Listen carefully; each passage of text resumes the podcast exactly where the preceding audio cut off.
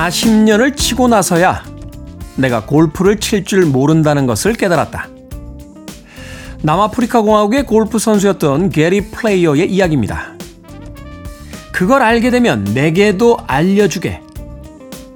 재즈가 무엇인지 말해달라는 질문에 재즈의 창시자라고 불린 루이 암스트롱이 한 말입니다. 무엇인가를 안다는 건 결국 우리가 아무것도 모른다는 것을 인정하는 것이 아닐까 생각해 봅니다. 그걸 알기 위해 40년 동안 골프를 하고 평생을 음악에 바친 위대한 인물들을 보며 조금만 알아도 말하고 싶고요. 어제 읽은 책을 오늘 화제에 섞는 저는 이번 생에선 결코 위대한 인물은 되지 못할 거란 걸 새삼 깨닫습니다. 9월 23일 토요일 김태환의 프리웨이 시작합니다.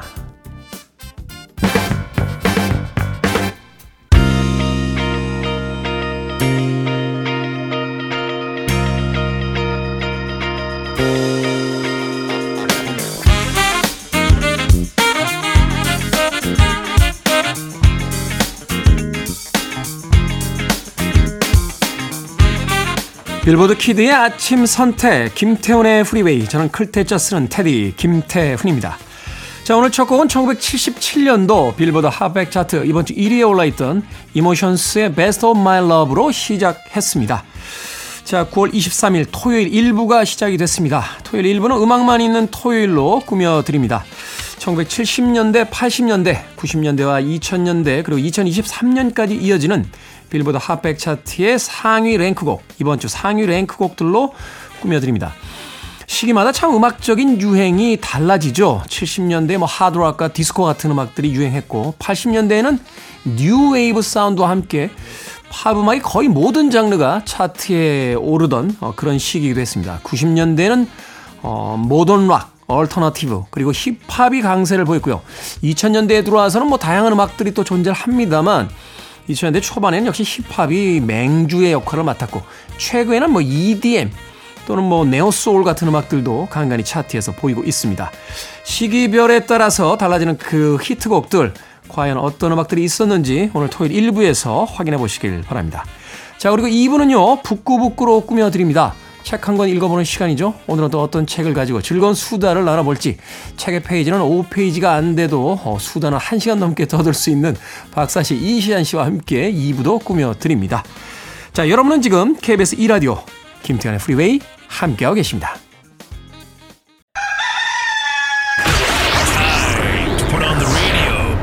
김태훈의 프리웨이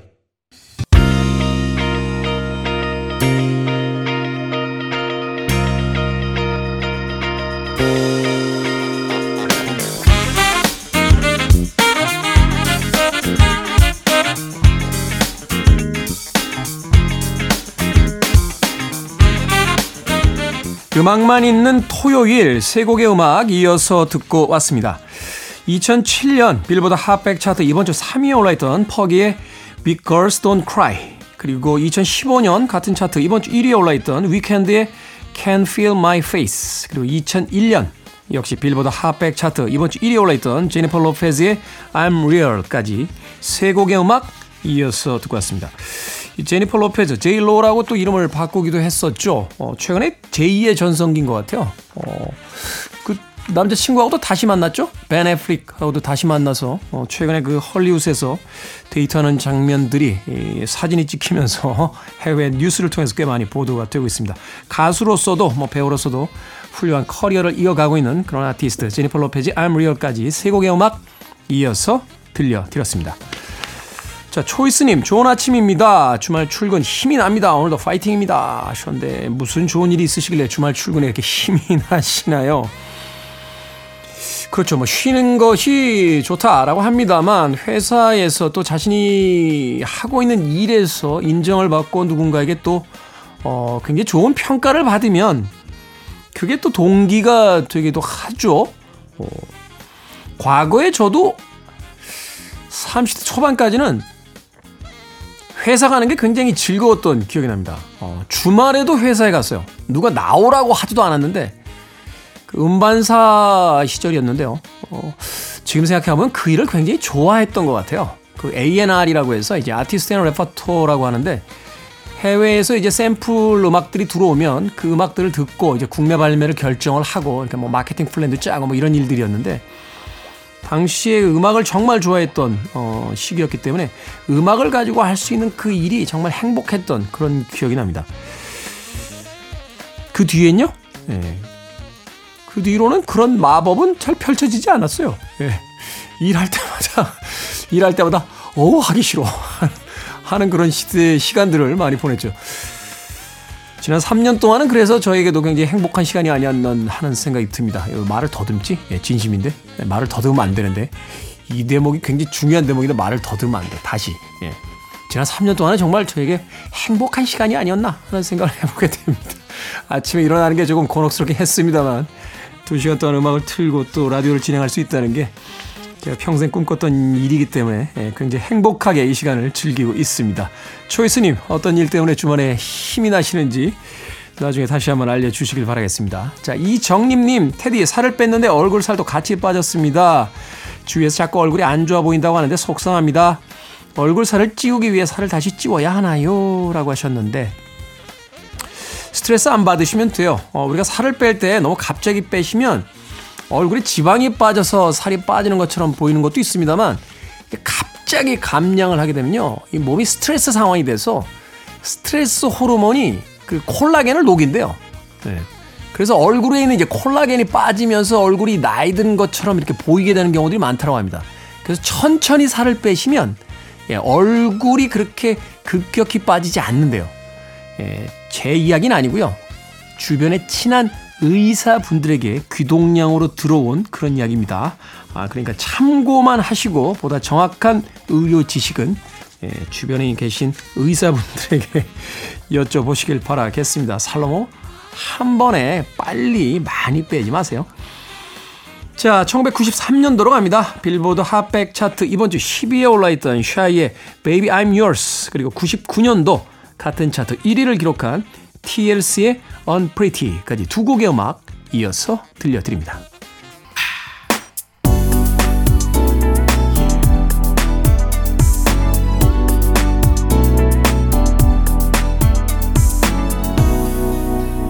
김태훈의 Freeway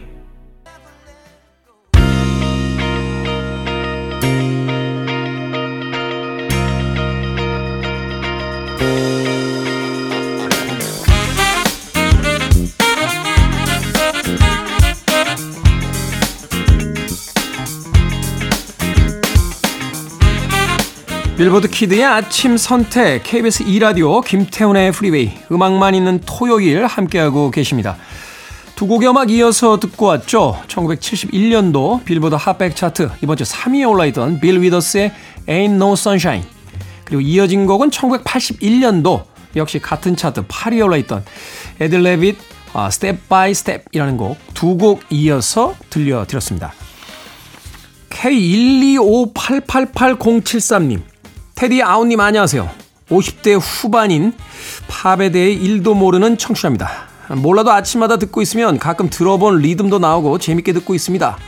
테디님도 곧 느끼시겠지만 건강관리 잘 하시기 바랍니다.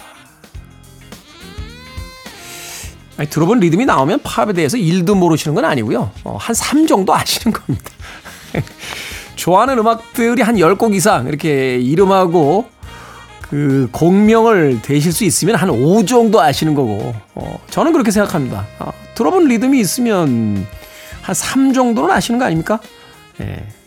근데 마지막 구절이 소위 요즘 이야기로 뼈 때리네요. 테디님도 곧 느끼시겠지만 건강 관리 잘 하시기 바랍니다. 예.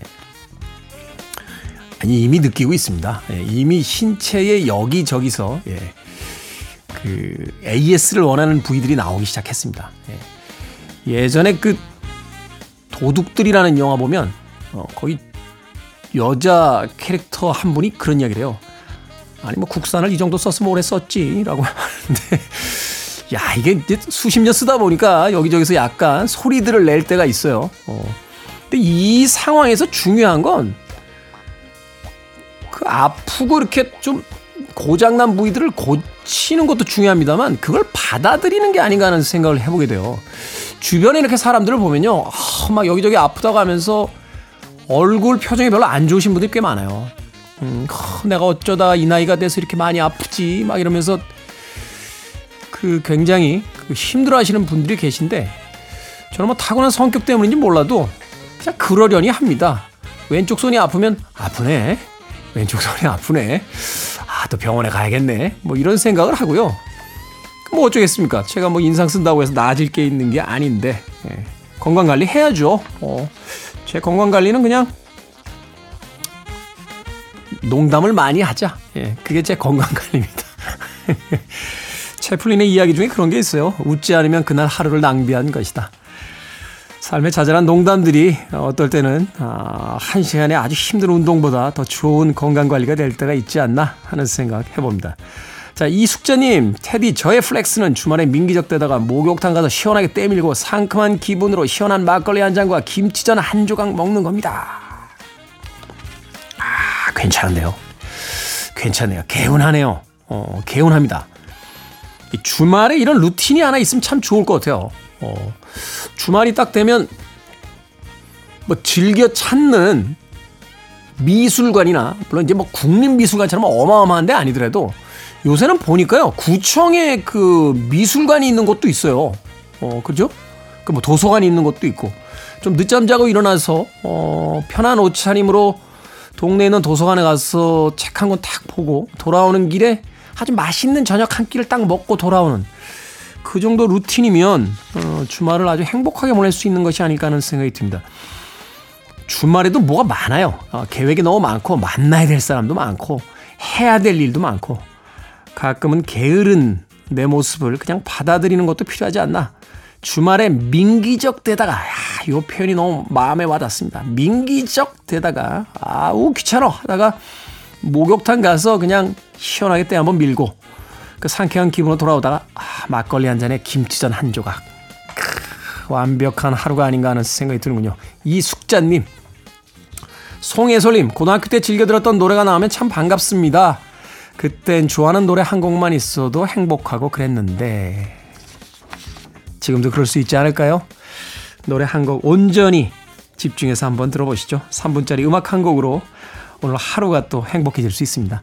자, 2021년도로 갑니다. 빌보드 핫백 차트 이번 주 8위에 오른 도자 캣 피처링 시저의 Kiss Me More 그리고 2012년 역시 같은 차트 이번 주 8위에 올랐던 네온 트리즈의 Everybody Talks까지 두 곡의 음악 이어서 들려드립니다. You're listening to one of the best radio stations around. You're listening to 김태훈의 Freeway.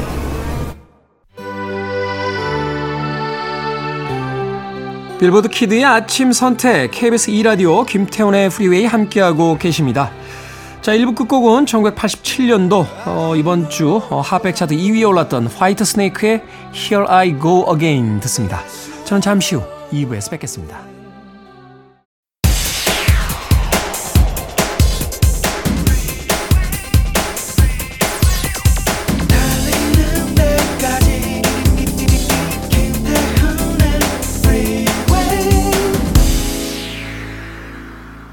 모린 맥거번의 Can You Read My Mind 듣고 왔습니다. 자, 김태현의 프리웨이 9월 23일 토요일 2부 시작했습니다. 2부는 예고해드린 대로 어, 북구북구로 꾸며드립니다. 오늘은 과연 또 어떤 책을 읽으며 즐거운 수다를 나눠볼지 잠시 후에 만나봅니다. I want it. I need it. I'm desperate for it. Okay, let's do it. 김태훈의 Freeway.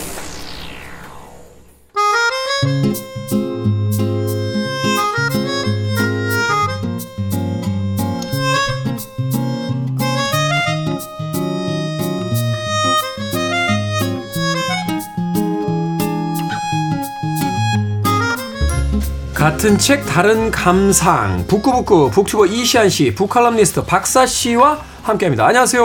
네, 안녕하세요. 자 오늘 기대되는 작품입니다. 아, 모처럼 다시 SF 소설을 읽어보는 시간입니다. 필립 케이딕, 뭐 SF의 어, 대가 중에 대가죠. 어, 이 필립 케이딕의 아, 우리나라의 번안 제목은 이렇습니다. 도매가로 기억을 팝니다. 예, 읽어보도록 하겠습니다. 아마도 이 원작의 제목은 익숙하지 않으시더라도 이 원작을 가지고 만든 영화는 아마 한 번씩 보시지 않았을까 하는 생각이 들어요. 어, 아놀드 슈왈제네거의 그 주연으로 한 번 영화 만들어졌었고 콜린 파렐 주연의 네. 또 리메이크작이 있었습니다. 영화 토탈 리콜입니다. 자, 이 영화 토탈 리콜의 원작인 소설인데 먼저 작가 필립 K. 딕부터 알아보도록 하겠습니다. 예, 저희가 2021년 6월에 마이너리티 리포트라면서 소개한 적이 있어요. 그렇죠. 이 작가를. 그래서 작가 소개는 간단하게 하고 사실 그 영화와 연관되는 그런 부분들이 좀 재미있긴 하거든요. 네. 그런 부분 알려드릴 텐데 어, 필립 킨드레드 딕입니다. K가 킨드레드예요. 킨드레드. 그리고 정말 간단하게 하려면 이 작가의 생애는요, 딱 그 한 다섯 단계, 여섯 단계로 요약할 수 있거든요. 소설, 결혼, 약물, 이혼, 가난, 소설. 이것의 반복입니다. 왠지 다른 작가님 좀 비슷하지 않아요? 아니 딱 듣는 락앤롤인데요. 락, 락, 락스타들의 흥망성쇠 같은 느낌이 드는데요. 근데 이 반복이 보통 한두 번 정도, 두세 번 정도 되잖아요. 이 사람은 공식적인 배우자만 다섯 명이에요.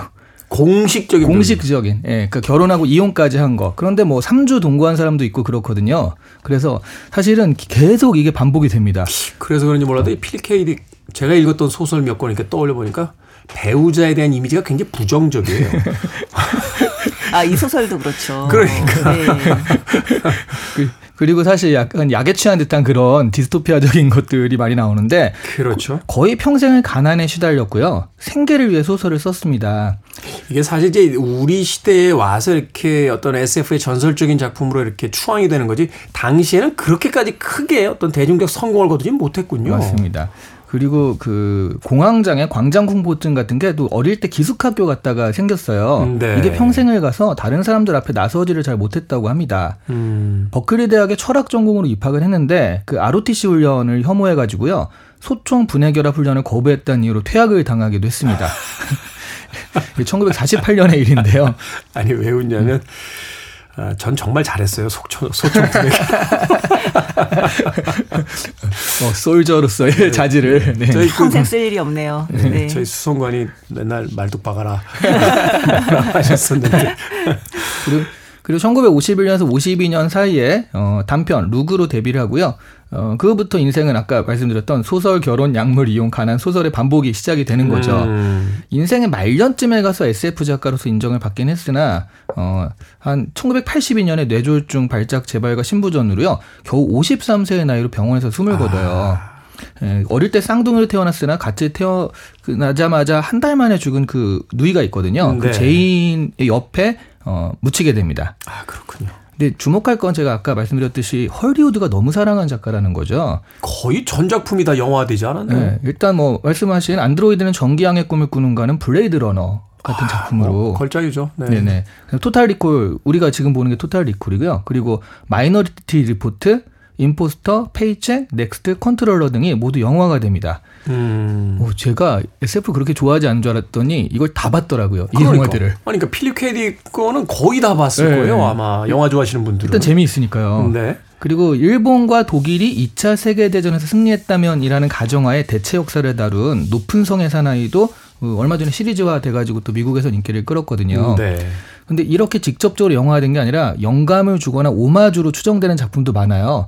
일단 트루먼 쇼가 그렇다고 하죠. 트루먼 쇼, 예, 그 그리고 톰 크루즈 나왔던 오블 오블리비언 오블리비언, 그리고 네, 토이 망각, 네, 토이 스토리도 있어요. 토이 스토리. 네, 장난감이 살아난다는 그런 설정. 그다음에 매트릭스, 이퀼리브리엄 같은 음, 작품들도 음. 그 역할을 했다고 그러고요. 특히 메멘토나 인셉션의 크리스토퍼 놀란 감독 같은 경우는 스스로 아, 이 영화들은 딕의 소설의 그 영광의 영감을 받았다라고 밝히기도 했다고 합니다. 그러니까 헐리우드의 대부분의 그 블록버스터 영화들은 필립 K. 딕하고 스티븐 킹 둘로 다 끝났어요.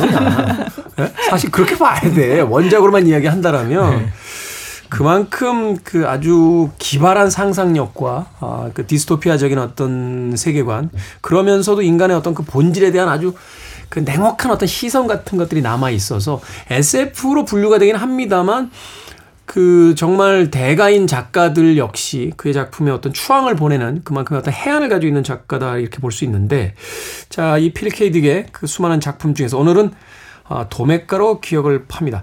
이게 사실 정확한 제목인지도 모르겠습니다. 그 원제는 We can remember it for you wholesale이라고 돼 있어요. 그러니까 이게 뭐라고 해석을 해야 될지 몰라서 번역기를 돌려봤더니 우리는 당신을 위해 도매로 기억할 수 있습니다. 이게 도대체 뭔 얘기냐고. 소설을 읽어보시면 더 무슨 말인지 모르겠습니다. 일단 네. 도매, 도매가로 안 팔거든요. 네, 그러니까 네. 도매 가도 아니에요, 사실은. 이게 도매 가격도 아니고 홀세일이면 그냥 도매잖아요, 도매. 그러니까 wholesale price도 아니고 이게 뭔 뜻이지 하는 생각이 드는데 네, 무슨 도매입니까? 아주 특별 맞춤형 기억 판매인데. 그러니까 그만큼 네. 어떤 굉장히 그 여러 가지 어떤 함의를 가지고 있는 작품이다라고 볼 수 있습니다. 자, 줄거리 알아봅니다. 어떤 줄거리를 가지고 있습니까? 네. 이 평범한 회사원인 더글러스 퀘일의 가장 큰 꿈은 이 화성을 여행하는 겁니다. 네. 하지만 실현 가능성이 없어요. 돈도 없고 가난하니까. 이 사이가 좋지 않은, 사이가 좋지 않습니다. 네. 아내, 아내인 커스틴도 늘 더글러스의 꿈을 비웃습니다. 어떻게든 이 꿈을 이루고 싶었던 더글러스는 리콜 주식회사를 찾아가요. 이곳은 그 기억을 조작해서 의뢰자에게 이 화성을 여행했다는 추억을 주는 일을 하는 곳입니다. 네. 그와 함께 제법 좀 정교하게 만든 기념품도 주고요. 그러니까 그만큼 좀 비싸죠. 근데 그 기억은 오히려 실제의 불완전한 기억보다 훨씬 선명하기까지 합니다. 그런데 문제는 이 더글러스의 기억을 헤집어 보니 실제로 더글러스는 이미 화성에 간 적이 있었던 거죠. 그러니까 인터플랜이라는 국가기관에서 비밀 요원으로 임무를 수행하고 온 더글러스의 기억을 지우고 이 커스틴이라는 감시자를 붙여놨던 겁니다. 네. 이 살인 병기였던 더글러스의 기억이 돌아오면서 인터플랜은 그를 없애려고 합니다. 그런데 이 더글러스는 모든 걸 다 기억하고 난 다음에 차라리 다시 나의 기억을 지워서 나를 죽이지 말아달라. 나를 살려달라. 이렇게 이- 그 이야기를 하죠. 그렇지만 이미 한 번 지운 기억을 되살린 적이 있는 더글러스의 경우 이 다시 기억을 지워봤자 또그 기억을 또? 되살릴 예. 가능성이 높으니까 위험하긴 마찬가지죠. 그러니까 유일한 방법은 이 더글러스의 더 뿌리 깊은 욕망, 기억이 아닌 뿌리 깊은 욕망을 찾아내서 그것을 만족시키는 방식으로 기억을 삽입하는 겁니다. 그렇게 하면 힘이 세니까 이 욕망은 힘이 세니까 이 기억이 안착하기가 훨씬 쉬운 거죠. 그래서 리콜 주식회사는 다시 한번 더글러스를 마취시키는데요. 그러면서 그들이 아 더글러스의 아주 기본적인 욕망, 근본적인 욕망이라고 생각했던 기억이 이것 또한 이미 있었던 일이라는 사실을 이제 알아냅니다. 그러니까 계속해서 기억이 지워지고 새 기억들이 이제 들어왔는데 결국은 네. 어 그가 원했던 여러 가지 욕망 혹은 하고 싶었던 이 이야기들이 계속 과거에 진짜로 있었던 일들이다. 진짜로 있었던 일인 거죠. 근데 그 기억이라는 게 재밌어요. 뭐였냐면 더글러스가 어린 시절 9살 때 외계인이 찾아옵니다. 네. 근데 그들은 지구를 정복하려고 해요. 그런데 더글러스가 굉장히 친절하고 자비롭게 대하면서 그들을 감화시킵니다. 그래서 그들이 한 가지 약속을 해요. 더글러스에게. 너에게 한 가지 약속을 하겠다. 네가 살아있는 한 지구를 침략하지 않겠다 라는 약속을 합니다. 그러니까 더글러스가 살아있는 것이 지구가 안전한 유일한 방법이 된 거죠. 네. 그걸 알고 난 다음에 인터플랜은 더, 더글러스 죽이지 못하게 돼버리거든요. 죽이게 되면 외계인이 침공해 오니까. 그렇죠, 그렇죠. 네. 그래서 어, 더글러스는 결국은 네 안전한 삶을 살게 되었다는 결론입니다. 이게 사실요. 어, 소설을 안 본 상태에서 줄거리만 요약해놓으면 이게 뭐지? 약간 뭐라고 할까요? 그 그림 형제 동화 같은 느낌도 좀 있고. 네. 그렇죠. 그리고 어. 소설을 봐도요. 사실 우리가 이 소설보다는 먼저 토탈 리콜 영화를 보고 보잖아요. 그거는 사실 외계인까지는 안 가거든요. 거기 기억까지는 안 가죠. 예, 예. 네. 그러니까 그 이중 스파이였다. 뭐그 정도까지 하고 그리고 또 명작으로 남는 게 그게 과연 진짜냐 가짜냐라는 그런 은근한 그 오픈 그 열린 결말 이런 걸 주잖아요. 마지막에 가게 되면 그것 역시 이입된 것이냐 아니면 진짜로 네, 그 네. 있었던 기억이냐 여기에 대해서 막 그 열려 있죠. 네. 어. 그러니까 그런 걸 보다가 갑자기 이걸 보니까 외계인이 나오고 그래가지고 처음에는 어 뭐지 받아들이기가 되게 힘들더라고요. 일단 화성을 안 가요. 그러니까 화성까지는 그렇다고 쳐요. 네. 약간 뭐 설치류 외계인인가 뭐 나오잖아요. 네, 네, 네, 네. 이게 뭐지? 그러면서 이제 생각을 하게 되는데 사실 우리가 영화를 먼저 봤기 때문인지 몰라도 영화에서 나오는 어떤 화려한 액션 씬이라든지 그가 어떤 자신의 이제 운명을 그 말하자면 어 되찾기 자신의 삶을 되찾기 위해서 이제 그 반란군들과 어떤 연합해서 이제 싸우는 어떤 모습이라든지 이런 어떤 드라마틱하면서도 굉장히 그, 스- 그 스펙타클한 네. 어떤 서사적인 형태들이 막 펼쳐지는데 소설에서는 그렇지는 않단 말이에요. 그냥 이 사람이 가진 과거 기억, 어? 하나 지웠는데 또 있네? 막, 막 이러- 막 이러면서 그런 형태들만 이제 계속 나오게 되니까. 네, 더글러스가 사실 그 기억을 되살리고 난 다음에 그 비밀 요원들이 와서 죽이려고 할 때 이제 토탈 리콜 같은 경우는 거기에서 저, 더글러스가 반항하고 그 화성으로 건너가는 그런 이제 그 방향으로 나가는데 여기서는 정말 냅다 냅다 항복하죠. 그러니까. 정말 냅다 항복합니다. 제발 죽이지 말아주세요. 나를 살려주세요. 다른, 다른 기억으로 저를 지워주세요. 막 이러면서 그렇죠, 나가니까. 그렇죠. 그리- 아. 그리고 결정적으로 그 전 그 두 번째 그 토탈 리콜은 콜린 파렐 나왔던 그 네. 콜린 파렐 때문에 본 게 아니라 케이트 베켄세일 때문에 봤거든요. 케이트 베켄세일. 아, 근데 그러니까 말하자면 그 여성 역할이 엄청 큰 거잖아요. 그렇죠. 예. 근데 여기서는 그그 와이프가 잔소리 처음에 하고 그다음에 싹 사라져서 안 나와요. 그러니까. 어, 이거 너무 차이가 나더라고요. 그런 부분이. 사실 폴 버호벤의 그 토탈 리콜에서도 샤론 스톤이었거든요. 네네. 네, 샤론 스톤도 굉장히 악역으로 나와서 그 결국 이제 정체가 들통나지 이제 남편을 죽이려는 어떤 굉장히 선이 굵은 캐릭터였고 케이트 베킨세일은 거의 끝까지 추적하잖아요. 네, 그런 어떤 형태였는데 원작에서는 사실 이 아내의 캐릭터가 그렇게 기능하지 않아서 약간 좀 실망한 바- 부분들도 그러니까 한마디로 이야기하면 영화는 잊으시라. 네, 아. 영화는 이 작품에서 가져온 이제 기억을 지우고 그 기억 위에 또 다른 기억을 입혔다라는 설정만 가져왔지. 네. 나머지 부분은 전혀 다른 작품이라고 봐도 어, 틀리지 않는다 하는 이해가 될 것 같습니다. 자, 아, 필립 K. 딕의 도매가로 기억을 팝니다. 작품 음악 한 곡 듣고 와서 이제 본격적으로 이야기해 보도록 하겠습니다. 로익솝의 Remind Me 듣습니다. 로익솝의 Remind Me 듣고 왔습니다. 빌보드 키드의 아침 선택 KBS 이라디오 김태훈의 프리웨이 북끄북끄 박사씨 이시한 씨와 함께 오늘 필립 K. 딕의 도매가로 기억을 팝니다. 읽어보고 있습니다. 자 SF 소설을 읽다 보면 너무나 당연한 것들이 이제 의심을 품게 됩니다. 이 작품도 마찬가지인데 사실은 이 기억이라는 것 이것이 얼마나 우리를 쉽게 속이고 우리를 왜곡시키는가 여기에 일단 포커스를 좀 맞춰야 될 것 같아요. 우리가 현실적으로도 사실 여러 가지 어떤 의료계의 그 연구 결과에 따르면 실제로 하지 않았는데 한 것처럼 착각하는 경우 혹은 했는데 전혀 다른 방식으로 기억하고 있는 경우 이런 경우가 많다는 거예요. 한 심리 그 전문가한테 이야기를 들었는데 우리가 왜 어린 시절로 막 돌아가고 싶다 행복했던 그 시절로 돌아가고 싶다라고 하는데 이게 다 거짓말이라는 거죠. 음, 사실은 어린 시절에 좋았던 기억만이 몇 개 기억나기 때문인데 막상 그 시절에 가졌던 너무 힘들었던 기억들 아마 그 시절로 돌아가면 후회할 걸? 이라고 하는 뭐 네. 그런 어떤 기억의 왜곡 현상들이 이제 실제로 존재한다는 건데 그게 멀리 갈 것도 없이요. 여행 갔다 오면 음. 사실 여행 가면 힘듦과 좋음이 반복이 되는 거잖아요. 네. 근데 나중에 이제 한 1년 있다가 아, 그때 너무 좋았는데 하면서 좋은 기억만 딱 가지고 있잖아요. 여행지에 대해서. 그 사진에 좋은 것만 찍어놨으니까 그것만 쳐다보고 있으니까 좋은 기억만 있었다고 생각하지만 그렇죠, 그렇죠. 음. 제가 쿠바 여행 갔을 때 정말 그랬습니다. 쿠바 여행 거기 날씨는 지옥인데 네. 사진만 찍으면 예술이에요. 그 쿠바는 이렇게 대면 사진이 그냥 그렇죠. 화보야 쨍하게 나오잖아요. 아 그러니까요. 손가락이 예술가요. 거기는 그냥 그래가지고 그때도 기억이 하루가 끝나고 난 다음에 사진 정리할 때 막 욕하면서 했거든요. 이야 진짜 너무 힘들었는데 사진은 왜 이렇게 좋아? 근데 지금 남는 건 사진만 있죠. 그렇죠. 네, 네. 그러니까 바로 이 조작된 기억들에 대한 이야기를 하고 있는 게 아닐까 하는 생각이 드는데 도대체 이 작품에서 이야기하는 기억이라는 건 어떤 의미일까? 이걸 좀 이제 추적해 보면 작품에 대한 어떤 비밀을 좀 알 수 있지 않을까 하는 생각이 드는데요. 근데 이 기억에 대해서 이게 철학적 논란이 하나 있긴 해요. 그 뭐냐면 그 로스쿨 뭐 이런 데서도 그 뭐 면접 문제 이렇게 나오기도 하는 건데 A랑 B가 있어요. 근데 A와 B가 의식이 바뀝니다. 근데 A는 원래 살인죄를 저지른 사람이고 그냥 B는 선량한 시민이거든요.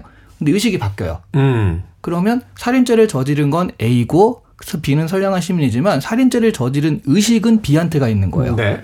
그러니까 이게 지금 그럼 누구를 처벌해야 되느냐? 그러니까 그런 기억을 가진 B를 처벌해야 되느냐? 아니면 실제로 그걸 저지른 이 몸을 가진 A를 처벌해야 되느냐? 이게 말하자면 이제 윤리적 딜레마 상황에 빠지는 네, 거예요. 네. 어. 그것을 어떻게 우리가 누구를 처벌하느냐에 따라서 이제 사람의 정체성이라는 게 기억이 먼저냐 아니냐 이런 것들이 나오는 거겠죠. 그러네요. 기억을 가진 자와 행위를 한 자, 과연 누가 이 실제적인 어떤 범죄를 저지른 사람이냐. 이게 윤리적인 어떤 그 딜레마 상황이 된다. 네. 근데 기억 같은 경우는 아까 말씀하신 조작할 경우가 굉장히 많다라고 말씀하셨는데 사실은 사실은 그냥 말 그대로 숨쉬듯이 조작이 되죠. 예를 들어 똑같은 일을 경험을 했다고 하더라도 당장 오늘 지금 둘이 같이 경험을 했더라도 둘의 기억이 완전히 다를 겁니다. 그렇잖아요. 마치 그 H 감독의 영화 보는 것 같잖아요. 그렇죠. 어, 같은 그렇죠. 장면인데 남자랑 여자랑 기억하는 게 다르잖아요. 그렇죠. 그렇기 때문에 실제로 우리가 기억에 의존해서 뭘 한다고 하는 것은 사실 굉장히 위험한 일인 거고요. 절대적인 기준이라는 게 없죠. 근데 사실 기억을 절대적 기준이라고 하는 걸 굳이 찾아야 될까 하는 생각도 들기는 드는 게 각자의 세계가 각자의 기억으로 만들어져 있잖아요. 그리고 네. 어떤 사람의 세계도 완벽하게 동일할 수 없다는 게 전제잖아요. 그렇다면 그냥 우리가 서로 불편하지 않게 사는 정도로만 이렇게 그 기억이라고 하는 것들을 용인하는 차원으로 가, 가야 되지 않을까 뭐 이런 생각이 들기는 하는데 근데 말씀하신 것처럼 이렇게 아주 첨예한 문제가 생겼을 때 네. 그때 어떻게 할 것인가 이것은 사실 고민을 해봐야 되는 문제죠. 그렇죠. 사실 은 이제 분쟁 상황에서의 기억이라는 것이 얼마나 그 어, 모순적인가. 뭐 그럼요, 쉽게 얘기해서. 남녀 간의 싸움이 벌어졌을 때 같은 상황을 기억하는 방식이 다르잖아요. 그러다 그렇죠. 보니까 결국은 해결점이 나오지 않는 건데 결국 이제 기억을 계속해서 이제 다시 씌워 나간다는 거 네. 여기에 대해서 그 이 필 케이딕이 던지고 있는 화두가 결국 그 가볍지 않다는 걸 다시 한번 생각해 보게 됩니다. 그러니까 이게 결국 정체성의 문제로 가면 저는 기억을 가진 사람이 그 정체성이라고 생각을 하거든요. 왜냐면 네. 의식과 의지와 자기가 하고자 하는 그런 욕망들을 가진 건 그거니까.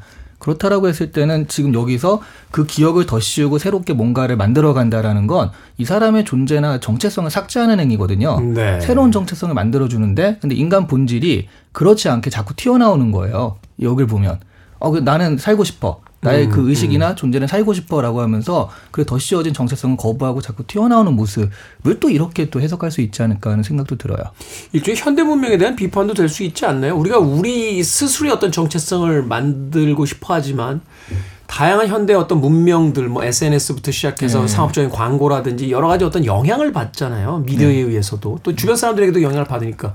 그러니까 결국 내가 어떤 사람인지에 대한 부분들은 점점 감추어진 채 이제 이입된 어떤 이데올로기에 의해서 내가 이제 조작되는 듯한 그런 느낌을 받을 때도 있는데 맞아요. 그렇게 해서 그렇게 조작된 자신을 자신이라고 믿잖아요. 음. 예를 들어 방금 SNS 말씀하셨지만 뭐 인스타그램에다가 자기가 굉장히 뭐 멋지고 화려하게 살고 있다는 식으로 계속 전시하는 사람 같은 경우는 결국은 자기가 그런 사람이라고 믿게 되잖아요. 자기가 만든 기억에도 불구하고 그런 거를 자꾸 화려한 걸 올려야 그걸 믿게 되는데 저는 맨날 인생이 뭐 이 모양이냐 맨날 이런 것만 올리니까 근데 이게 건강한 거예요. 하늘 사진 하나 올리고 어, 사실 사실 SNS에서 문제가 되는 게 그거래요. 그러니까 본인이 올린 화려한 일상과 실제 자신의 구질구질한 일상 사이에 갭이 생기잖아요. 네. 그 갭을 견디지 못해서 문제가 생기는 경우가 많이 있다고 합니다. 갭이 일도 없어요. 그러니까요.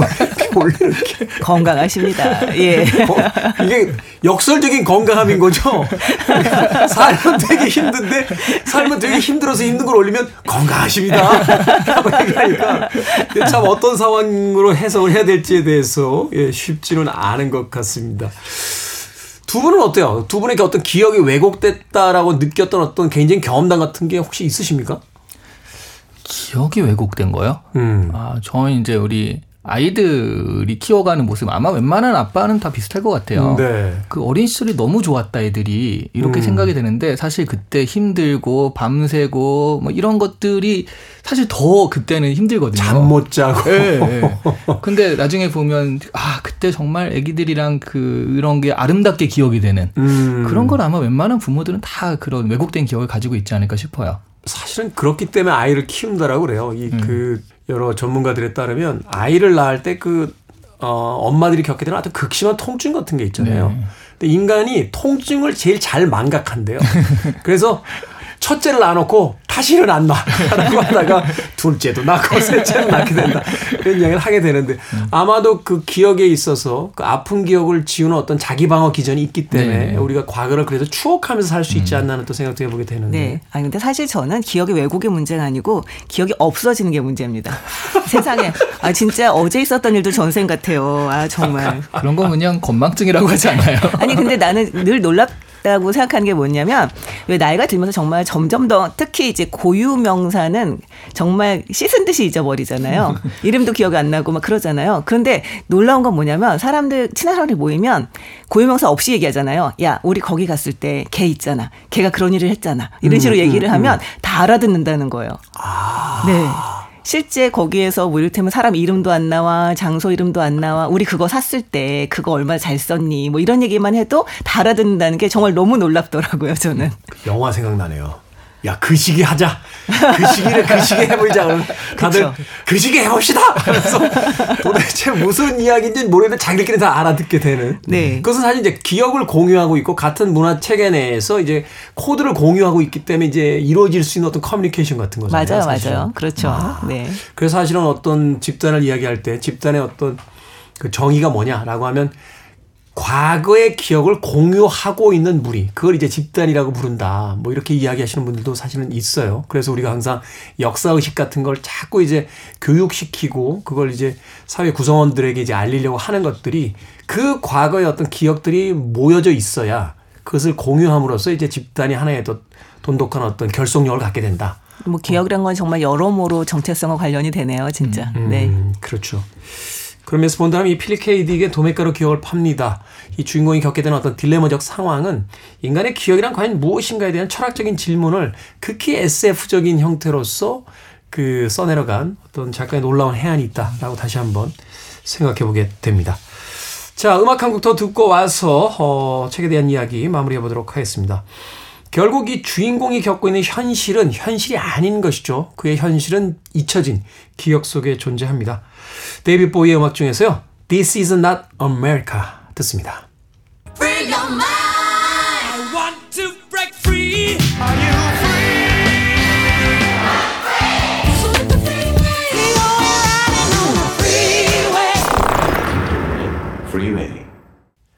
빌보드 키드의 아침 선택 김태훈의 프리웨이 북칼럼니스트 박사씨 북튜버 이시한씨와 함께 북끄북끄 오늘 필립 K. 딕의 도매가로 기억을 팝니다. 읽어보고 있습니다.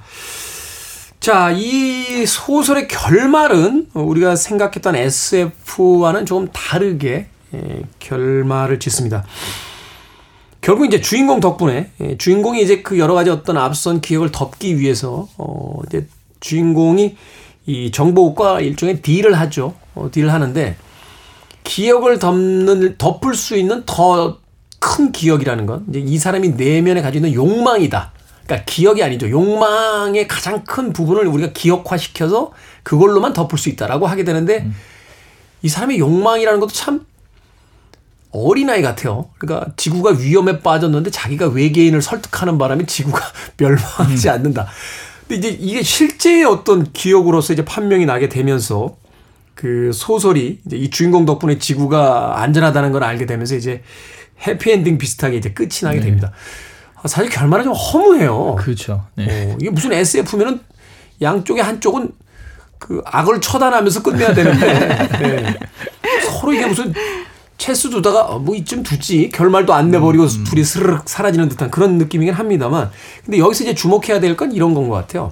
가장 내밀한 강력한 욕망 그것이 이제 드러나는 순간 그것에 의해서 이제 사건이 해결이 되거든요. 결국 필립 케이딕의 이 소설은 기억에서 욕망으로 이제 전이해 가면서 네. 소설의 주제가 전이해 가면서 이제 마무리를 짓게 된다라는 생각을 하게 되는데 네. 이 소설 속에서 이 욕망은 과연 그럼 또 어떤 걸 상징하고 있는 걸까요? 근데 그 말씀하신 그 장면에서도요, 결국 이 사람의 내면의 깊은 욕망을 들여다보자라고 해서 들여다봤더니 외계인한테 자기가 지구를 구한 얘기잖아요. 근데 네. 사실 그게 욕망이 아니라 기억인 거잖아요. 그렇죠. 그 기억이 욕망이 된 거잖아요. 이렇게 보자면. 음. 그럼 우리의 욕망이라는 건 결국 이것도 기억에 의해서 만들어질 수밖에 없다라는 거죠. 음. 내가 경험했던 거 라든가 뭐 하늘을 나는 상상을 했다. 날 하늘을 날고 싶다라고 해도 무빙 같은 영화를 보다가 어, 난 네. 하늘을 날고 싶다라고 이렇게 자기가 기억을 하고 경험에 의해서 나오는 것이 아닐까. 하늘을 나는 영화가 굉장히 많은데 꼭 무빙을 거론하시는 건 어떤 특별한 관계가 있는 건가요? 아, 제가 어저께 봤거든요. 바로 어저께 봐가지고. 그러니까 그렇게 아까 그래서 그 말씀하실 때 제가 와 이건 정말 감탄스럽다라는 게 그 광고랑 연결시키면서 하시는 게 광고가 결국 그런 기억을 통해서 욕망을 심어주는 행위다 이렇게 생각할 수도 있거든요. 이 마케팅 용법 중에 왜 예전에 AIDMA라고 배웠잖아요. 네네. 어, attention, interesting, desire, 네. 음. 그다음에 뭐 메모리, 액션 뭐 이렇게 다섯 단계로 나눠진다라고 하는 건데 보고 나서 흥미를 끌게 되고 욕망을 갖고 기억됐다, 결국 네. 사게 된다. 네. 뭐 이런 이런 그그 이야기를 지금 하고 계신 거죠? 네, 네. 어. 그리고 전형적으로 나는 전혀 생각이 없었는데 저녁에 예능 같은 걸 보다가 꼭 라면을 먹는단 말이에요. 그걸 보면 어, 그, 그 전까지는 라면을 먹을 생각도 없고 그런 욕망도 없었는데 보고 나서 먹고 싶다라고 해서 라면을 끓이고 있는 나를 발견하게 되는 거. 그게 재밌는 게 이런 거예요. 라면을 먹은 기억이 없으면 그 라면을 먹는 걸 보고 그렇게 먹고 싶다는 생각을 잘 안 해요. 맞아요. 제가 해외 그 여행 프로그램들 볼 때 느끼는 게 뭐냐면 해외 여러 가지 어떤 음식들을 보여주잖아요. 네. 재밌는 게 먹어본 적이 없는 음식은 아무리 소개를 해줘도 욕망이 잘 안 생겨. 맛있나? 이렇게 생각하는데 내가 먹어봤던 음식을 너무 맛있게 먹으면 아 저거 먹고 싶은데 결국 이것도 욕망도 기억에 의해서 네. 조작된다. 왜 그 얘기 있잖아요. 그 다이어트에 대한 명언들 이렇게 모아놓은 거 보면 그 한 분이 그런 얘기를 했다고 해요. 네가 아는 그 맛이다. 어, 네가 먹고 싶어 해봤자 네가 아는 그 맛이다. 먹어봤자라고 얘기를 했다고 하는데 다들 그 말 듣고 하는 말이 먹어봤으니까 알지. 먹어봤으니까 음, 먹고 음, 싶지. 음. 이렇게 얘기를 하는데 마찬가지 말씀이신 것 같아요. 근데 물론 이제 없는 욕망을 만드는 거 이를테면 그 광고나 뭐 이런 형태로 없는 욕망을 만들어서 그 욕망을 충족시키는 형태로 이제 가는 게 이제 자본주의의 어떤 기본적인 성격이잖아요. 음, 네. 그렇기는 해도 저는 어쨌든 근본적인 욕망이라는 건 있다고 생각을 하거든요. 그러니까 이를테면 여기에서는 외계인으로부터 뭐 지구를 구하는 것이 이 아이의 용, 이, 이 사람의 더글러스의 요- 기본 욕망이었는데 알고 보니 기억이었다가 되지만 아마도 더글러스의 더 근본적인 욕망은 구원자로서의 욕망이 있었을 거라는 거죠. 그러니까 구원자로서의 욕망이 있었는데 그것이 자기가 외계인을 만나서 지구를 구하는 형태로 이제 충족이 된 거죠. 음. 충족이 됐고 그것이 그래서 아주 아주 만족스러운 기본적인 기억이 되어 있었는데 그게 이제 어렸을 때 있었던 일이라 사라졌다가 그것이 이제 다시 드러난 형태가 된 게 아닌가. 그렇다면 우리가 없는 욕망을 만들어서 그걸 충족시킨다라고 볼 수도 있겠지만 어떻게 보면 그 아주 씨앗으로 있는 욕망들을 구체화시켜 보여주는 것. 음. 사실 네가 원한 건 이거야라고 했을 때 그 씨앗을 가지고 있는 사람들이 아 그렇구나 내가 가지고 있는 욕망을 이를테면 구체적으로 말하면 이렇게 충족이 되는구나라는 걸 알게 만드는 거 그게 지금 현재 하고 있는 일이 아닌가 광고나 이런 것이 하고 있는 일 아닌가라는 생각은 들어요. 야 이게 또 복잡해지네요. 이게 닭이 먼저냐 달걀이 먼저냐 욕망이 먼저냐 기억이 먼저냐. 어? 난 네가 진짜로 원하는 게 뭐야를 알고 있다라는 거 뭐 이런 건데 사실은 음, 그 이야기도 맞는 것 같아요. 그러니까 우리 어떤 원초적인 소위 이제 수- 뭐 수면욕, 식욕, 뭐 성욕 이런 어떤 가장 기본적인 욕망 속에 존재하는 것들을 끄집어내서 그것을 과거로부터 경험한 기억으로 환기시켜서 그걸 다시 욕망하게 만드는 어떤 순환 구조를 이제 만들어내는 이게 이제 소위 이제 자본주의 상업 광고들이 이제 이야기하고 있는 그 어떻게 물건을 이제 사게 만드느냐 행동으로 이어지게 만드냐 이제 그 가장 핵심인 것 같은데 자 그렇다면 여기서 좀 순진하지만 좀 엉뚱한 질문을 좀 해보겠습니다. 이 필케이들이 창조한 이 SF의 세계에서 이 주인공이 더글라스 케일이 이제 가장 깊은 내면에 가지고 있는 욕망이라는 건 이제 지구를 자기가 구원하는 어떤 구원 환상에 대한 부분이에요. 네. 근데 왜 설치류에 보잘것없는 필케이들이 나와서 그것도 무슨 자기가 팔씨름을 해서 이긴 것도 아니고 그의 친절함에 감동을 받아서 이게 마치 무슨 노아의 방주나 구약 성서에 나오는 막 의인이 몇 명만 있어도 소돔과 고모라를 멸망하지 않겠다라고 하는 그런 어떤 구약 성서적인 네. 어떤 그런 데서 출발하는 것 같거든요. 네, 네, 그 맞습니다. 사실은 그 데모 굉장히 저는 낯설기도 했지만 어딘가에 기시감도 있는 듯한 느낌이었어요. 어, 굉장히 좋게 보셨는데요. 네. 저는 그냥 그렇게 생각했어요. 아홉 살짜리 아이가 퇴치할 수 있는 대상이어야 된다는 거죠. 음. 그러니까 더글러스가 선택하잖아요. 이 설치류들을 밟아 죽일 것인가 아니면 그들에게 이를테면 친절을 베풀 것인가 선택을 하게 하고 더글러스는 거기서 친절을 베푸는 형태로 이제 선택을 했는데 그 결과가 지구를 구하는 게 됐잖아요. 네. 근데 만약에 외계인이 우리 가 알듯이 굉장히 힘이 세고 아주 강력한 존재들이었다면 아홉 살짜리 아- 아이인 더글러스는 선택할 수가 없죠. 음. 거기다 친절을 베풀 수도 없고 그들을 퇴치할 수도 없잖아요. 그렇기 때문에 구원자가 될 수가 없는 거죠. 네. 약간 그 비슷하게 그 맥락에서 보자면, 그러니까 이 친구한테 친절을 베풀 것인가 아닐 것인가에서 가령 나보다 큰 상태한테 내가 친절을 베풀면 당할 수밖에 없잖아요. 음. 강제적으로 친절을 베풀 수 있는데 이거는 아 이거는 말했듯이 뭐 밟아주길 수도 있는데 내 친절을 베풀었다라는 얘기는 이 친구는 정말 선의에 의해서 했다라는 얘기거든요. 약간 동화적 구성이죠. 네네. 그래서 지금 이 경우에는 사실은 이 친구가 정말 정말 선한 사람이다. 이런 것들이 좀 드러나는 장치로 말하자면 보잘것없는 그런 상대를 선택한 게 아닐까 싶은 생각이 들어요. 그렇게 따진다면 이 필 K. 딕이 창조한 세계에서의 어떤 그 플롯 구조라는 게 참 대단하다는 생각을 하게 되는데 그가 베푼 친절이 결국 그를 구원하는 형태의 결과로서 가져오게 되고 그의 앞선 기억은 사실은 화성에 가서 이제 누군가를 암살하는 assassin, 암살자의 역할이었는데 그의 더 오래전 과거의 모습은 바로 그 친절을 통한 어떤 공존을 모색했던 또 인물이었다는 거. 이런 구조들이 계속 맞물려 들어가면서 이 작품을 좀 더 입체적으로 만들고 있는 게 아닐까 하는 생각을 해보게 됩니다. 사실 처음 읽었을 때만 해도 무슨 이런 SF가 있지? 라고 생각을 했었습니다만 이 이야기를 두 분과 함께 곱씹어 볼수록 아, 이 필리케이디 창조해낸 세계가 참 여러 가지 어떤 다면적인 의미를 가지고 있는 여러 가지 어떤 주제를 가지고 있는 참 놀라운 세계구나 라는 생각을 해보게 되네요. 네. 자, 두 분의 한 줄 추천사 듣겠습니다. 그 예전에 뭐 작가 그 책으로 발표하고 소설밖에 없었지만 최근엔 자신의 표현을 되게 다양한 방법으로 할 수 있잖아요. 그래서 콘텐츠를 만드시거나 음. 크리에이터 분들 이런 분들이라면 정말 저는 필리 케이딕의 이 소설뿐만 아니라 단편 소설 되게 두껍게 있거든요. 네. 이런 거를 읽어보시면 어, 아이디어의 보고 벤치마킹 할 수 있는 여러 가지 것들 어, 베끼면 안 되고 어쨌든 그런 것들을 할 수 있는 어, 굉장히 좋은 어떤 소재거리가 되지 않을까 예, 추천드립니다. 네, 이 책 사시면 이게 단편 묶음집이라 네. 다른 단편들도 보실 수 있습니다. 네. 네. 아주 짧고 강렬한 작품입니다. 그리고 기억과 욕망에 대해서 다시 한번 생각해 보는 계기가 되기를 바랍니다. 네. 네. 자, 오늘 북구북구 필리케이드의 도매가루 기억을 팝니다. 읽어봤고요. 다음 주는 추석 특집 BGM 관계로 북구북구 한 주 쉽니다. 그리고 그 다음 주에 아가사 크리스티의 그리고 아무도 없었다를 읽어보도록 하겠습니다. 두 분 명절 잘 보내십시오. 고맙습니다. 네. 네, 고맙습니다. 네, 감사합니다. 자, 음악 한 곡 듣습니다. 메탈리카 피처링 마리아나 페이스풀의 The Memory Remains.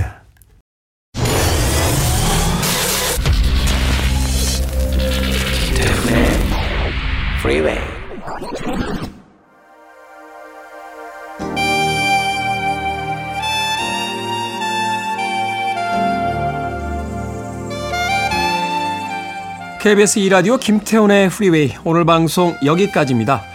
오늘 끝곡은 어, 색스포니스트죠. 사다오 와타나베 피처링 패티 오스틴의 Only in My Mind 듣습니다. 편안한 하루 보내십시오. 전 내일 아침 7시에 돌아오겠습니다. 고맙습니다.